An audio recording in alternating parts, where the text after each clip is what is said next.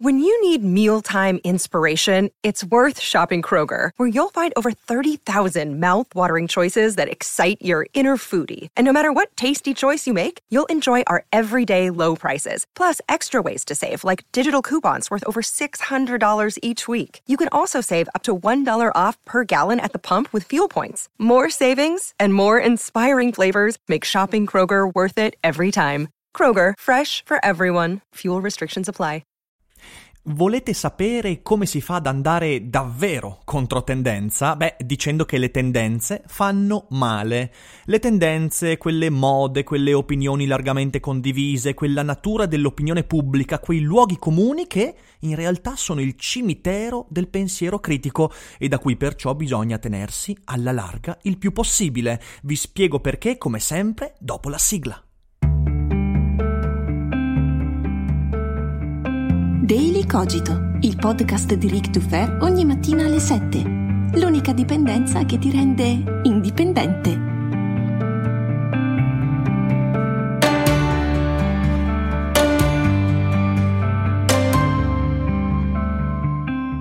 Ciao a tutti, buongiorno e bentornati anche quest'oggi qui su Daily Cogito. Io sono Rick e mi vanto di mantenere i buoni propositi. Sì, perché alla fine del 2019 avevo detto che Daily Cogito avrebbe avuto un maggior numero di ospiti. E così è stato. Oscar Giannino, Giulia Pastorella e ieri Ilaria Capua. Sono molto molto fiero di quello che sta succedendo. E quindi voi mi raccomando, se apprezzate il lavoro che faccio, siete tenuti, obbligati eh, mi raccomando, a condividerlo per far conoscere Daily Cogito a quante più persone possibile in modo da combattere bene la zombificazione.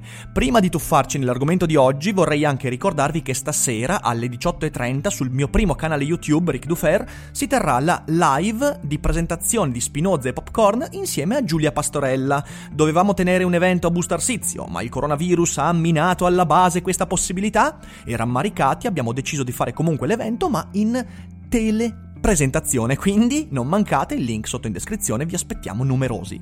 Ma adesso veniamo a noi, oggi parliamo di tendenze. Sì, le tendenze, quelle che troviamo su YouTube, eh, i video, i podcast più ascoltati, visti, le cose che vanno di moda. Tutti quanti cercano le tendenze, le cercano gli utenti seguendo il trend del momento, andando sulla pagina tendenze di YouTube, guardando i video che tutti quanti discutono, condividono e via dicendo ma le tendenze sono anche ricercate da creatori di contenuti che tentano di intercettare i trend, cioè appunto gli argomenti di cui tutti discutono, perché se tutti ne discutono, allora se fai un contenuto verrai visto da quei, da, da quei tutti, poi magari non è così, perché fai un contenuto di merda, ma quello è un altro discorso, però tutti cercano di intercettarle.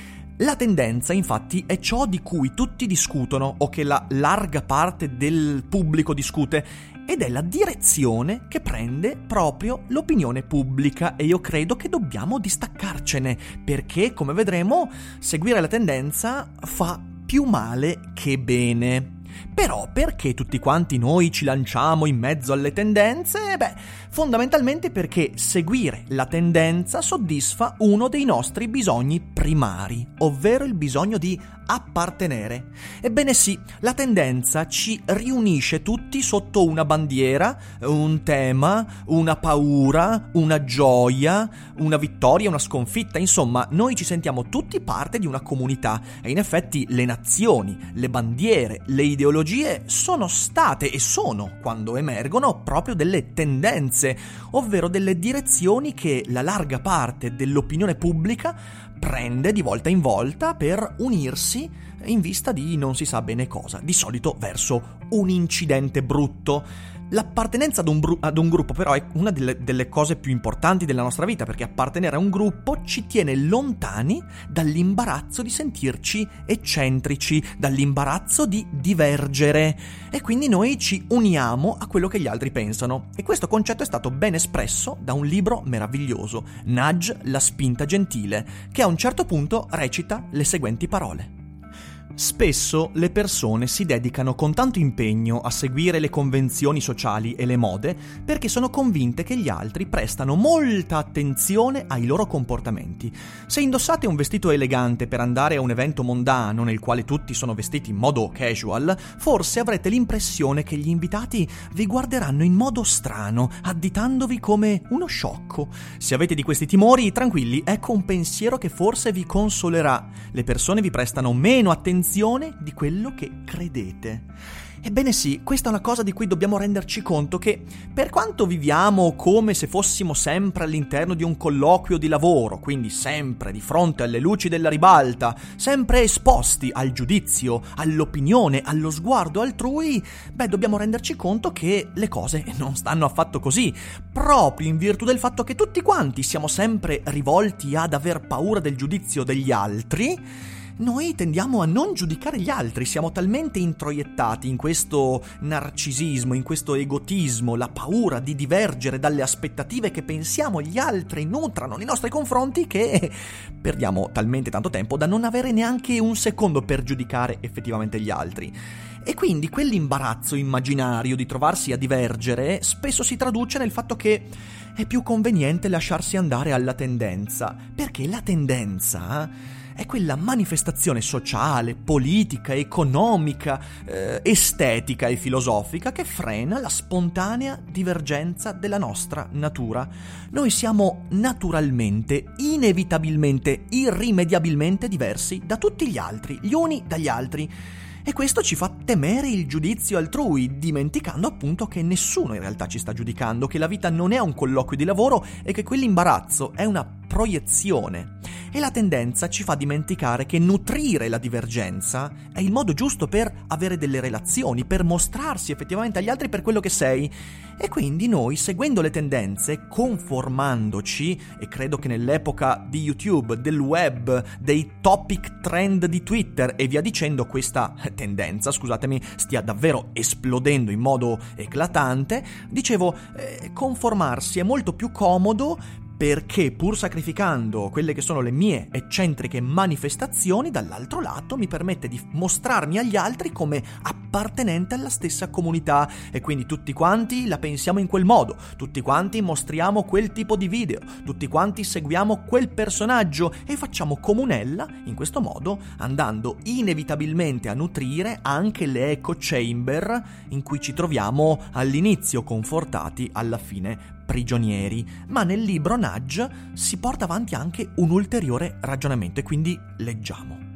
Nel libro a un certo punto si fa una serie di esempi legati ad esperimenti in cui a un individuo prima viene posta una domanda e viene chiesto di dare la propria opinione slegata dall'opinione altrui e poi si pone la stessa domanda dopo aver saputo cosa la maggioranza degli altri hanno espresso come opinione. E allora eh, leggiamo quanto segue. In un esperimento ai soggetti è stato chiesto di valutare la seguente affermazione. Poiché la libertà di parola è un privilegio e non un diritto, è giusto che la società sospenda la libertà di parola quando si sente minacciata.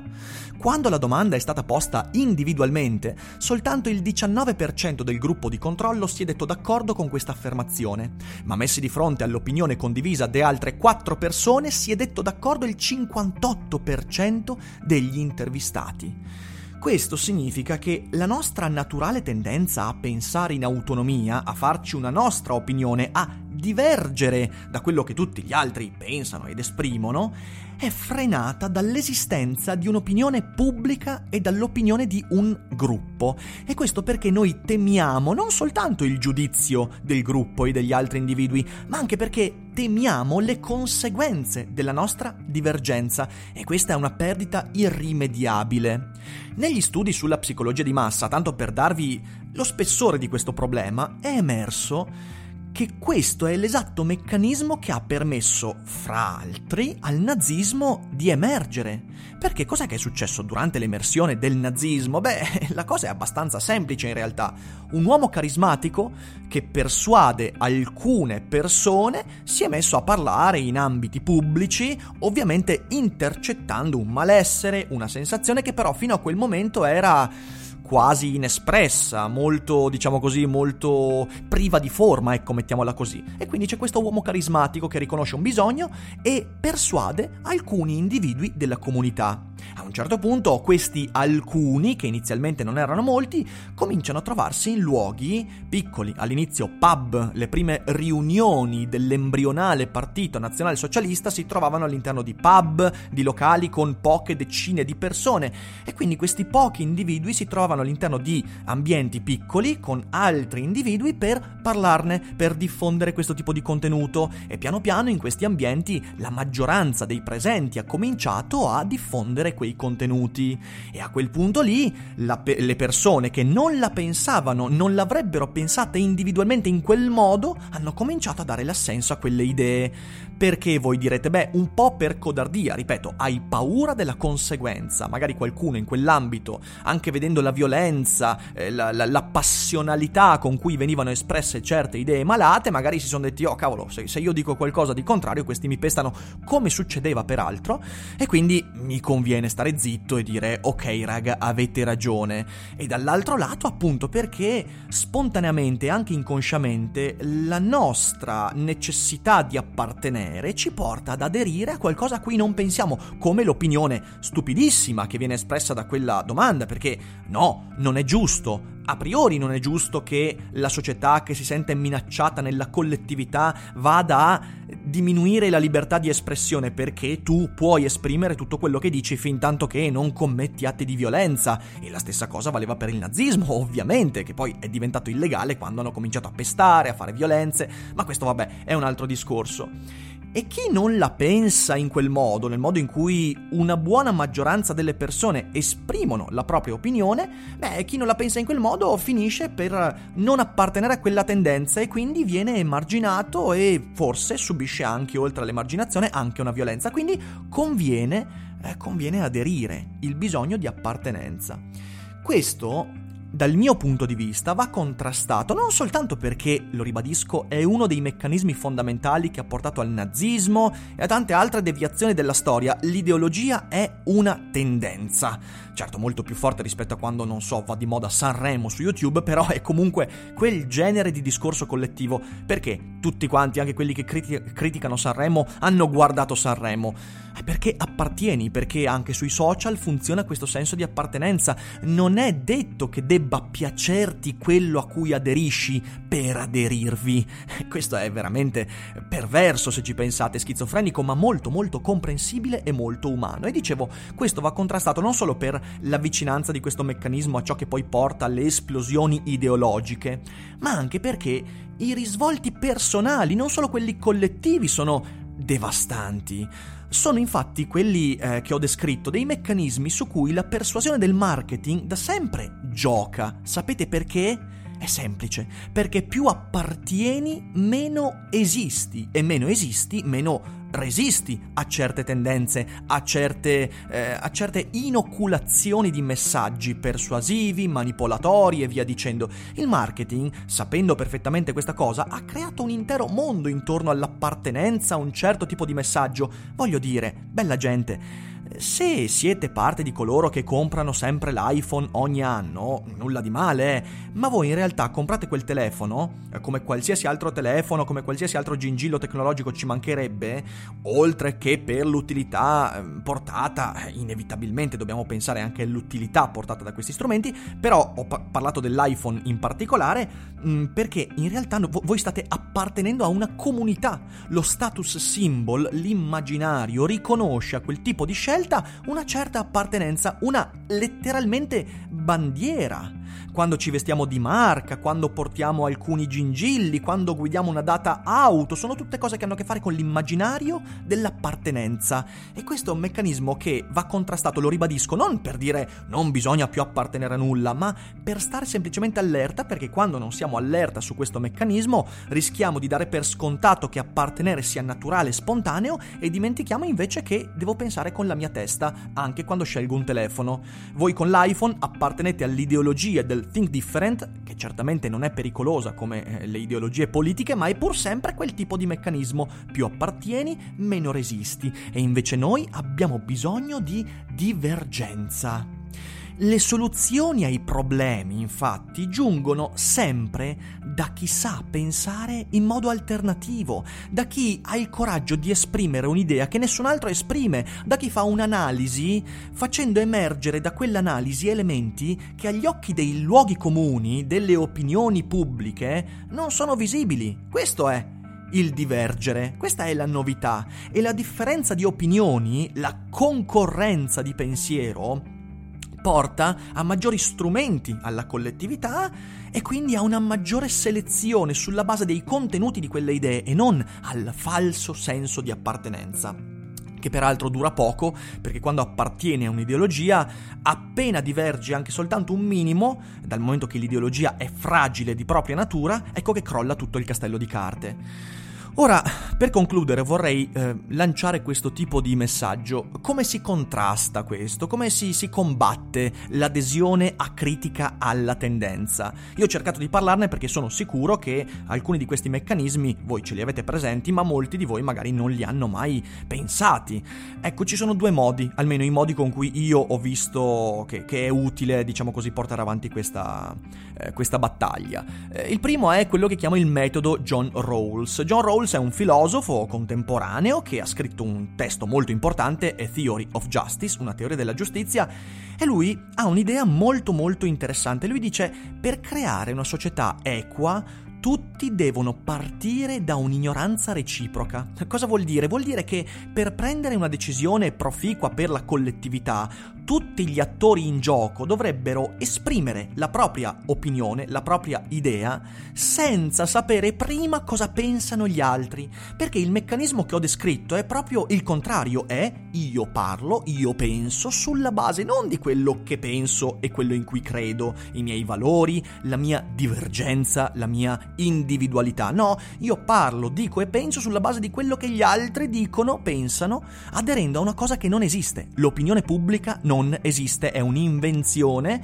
E come ogni invenzione immaginaria, se ha un, diciamo così, un connotato di grande realismo, diventa manipolatoria. Quindi tutti dovrebbero partire da un'ignoranza reciproca. Rawls parla, da questo punto di vista, di un livello istituzionale, cioè a livello politico bisognerebbe applicare questa ignoranza artificiosa e ovviamente questo potrebbe contrastare le derive dell'opinione pubblica, di cui ha parlato benissimo anche Jürgen Habermas nel suo testo Critica dell'opinione pubblica, critica e storia dell'opinione pubblica, libro molto bello, trovate entrambi i libri sotto in descrizione.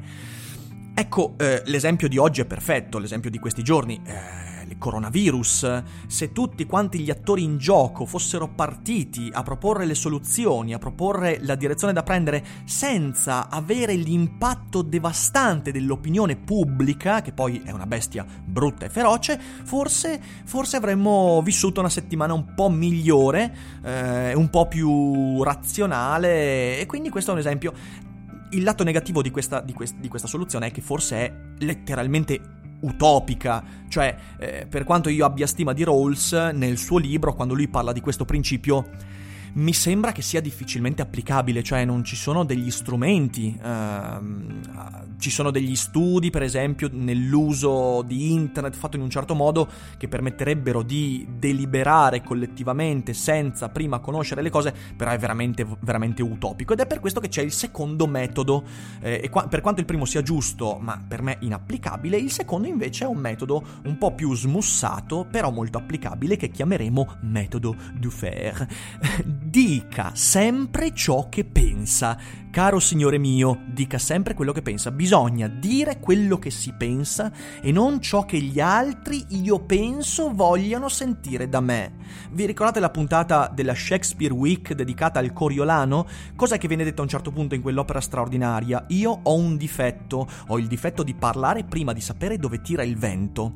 Questo non è un difetto, o meglio, è un difetto soltanto in una società che parte dal primato dell'opinione pubblica, della tendenza.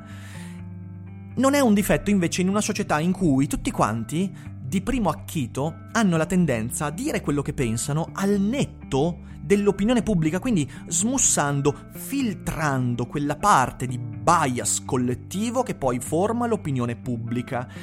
L'eccentricità e la solitudine sono sicuramente un rischio che l'individuo si prende. Certo, potremmo essere dei paria per quello che diciamo, esprimiamo, sicuramente, ma per quanto questo possa sembrare un danno individuale sul breve periodo, questo è un grande tesoro per la collettività sul breve periodo e soprattutto sul lungo periodo, ma poi avrà un riscontro positivo anche nella vita di ognuno perché saranno gli altri a venire da me e a costruire relazioni con me perché saranno veramente interessati alla divergenza che io rappresento e non sarò più io a conformarmi agli altri sulla base della paura di venire lasciato da solo, che è veramente un eh, meccanismo terrificante. Questi sono i motivi per cui qualunque sia il tuo ruolo nella società, utente, creatore di contenuti, politico, filosofo, letterato, artista, scienziato, non puoi permetterti di aderire acriticamente alle tendenze. Una volta su mille le tendenze sono anche proficue e portano buone cose, ma in tutti gli altri casi ciò che arricchisce veramente la nostra vita è la divergenza naturale delle personalità degli individui e degli esseri umani. Questa è ovviamente la mia opinione e Aspetto i vostri commenti per sapere cosa ne pensate. Speriamo che questo podcast non vada in tendenza, ovviamente non lo farà, però spero che per i miei quattro ascoltatori il ragionamento sia stato molto utile. Quindi grazie per l'ascolto, io vi ringrazio per essere stati con me durante tutta questa settimana come sempre, domani torna ad Ufere Boldrin, dopo la scorsa settimana di pausa, e domenica poi uscirà la audioregistrazione della mia live su Henry Bergson, eh, che spero possa essere altrettanto utile. Quindi vi auguro un buon fine settimana, noi ci risentiamo nei prossimi giorni e anche stasera con la live eh, su Spinoza e Popcorn insieme a Giulia Pastorella e voi non dimenticate che non è tutto noia ciò che pensa. Vacanze in Sicilia o in Sardegna. Con i traghetti GNV porti tutto quello che vuoi, ti rilassi fino a destinazione e se prenoti entro il 14 maggio, posto ponti a partire da 33 euro. Non c'è modo migliore per andare in vacanza. Scopri i dettagli su gnv.it. Offerta valida sulle linee Napoli-Palermo e Genova-Olbia, 10.000 posti disponibili.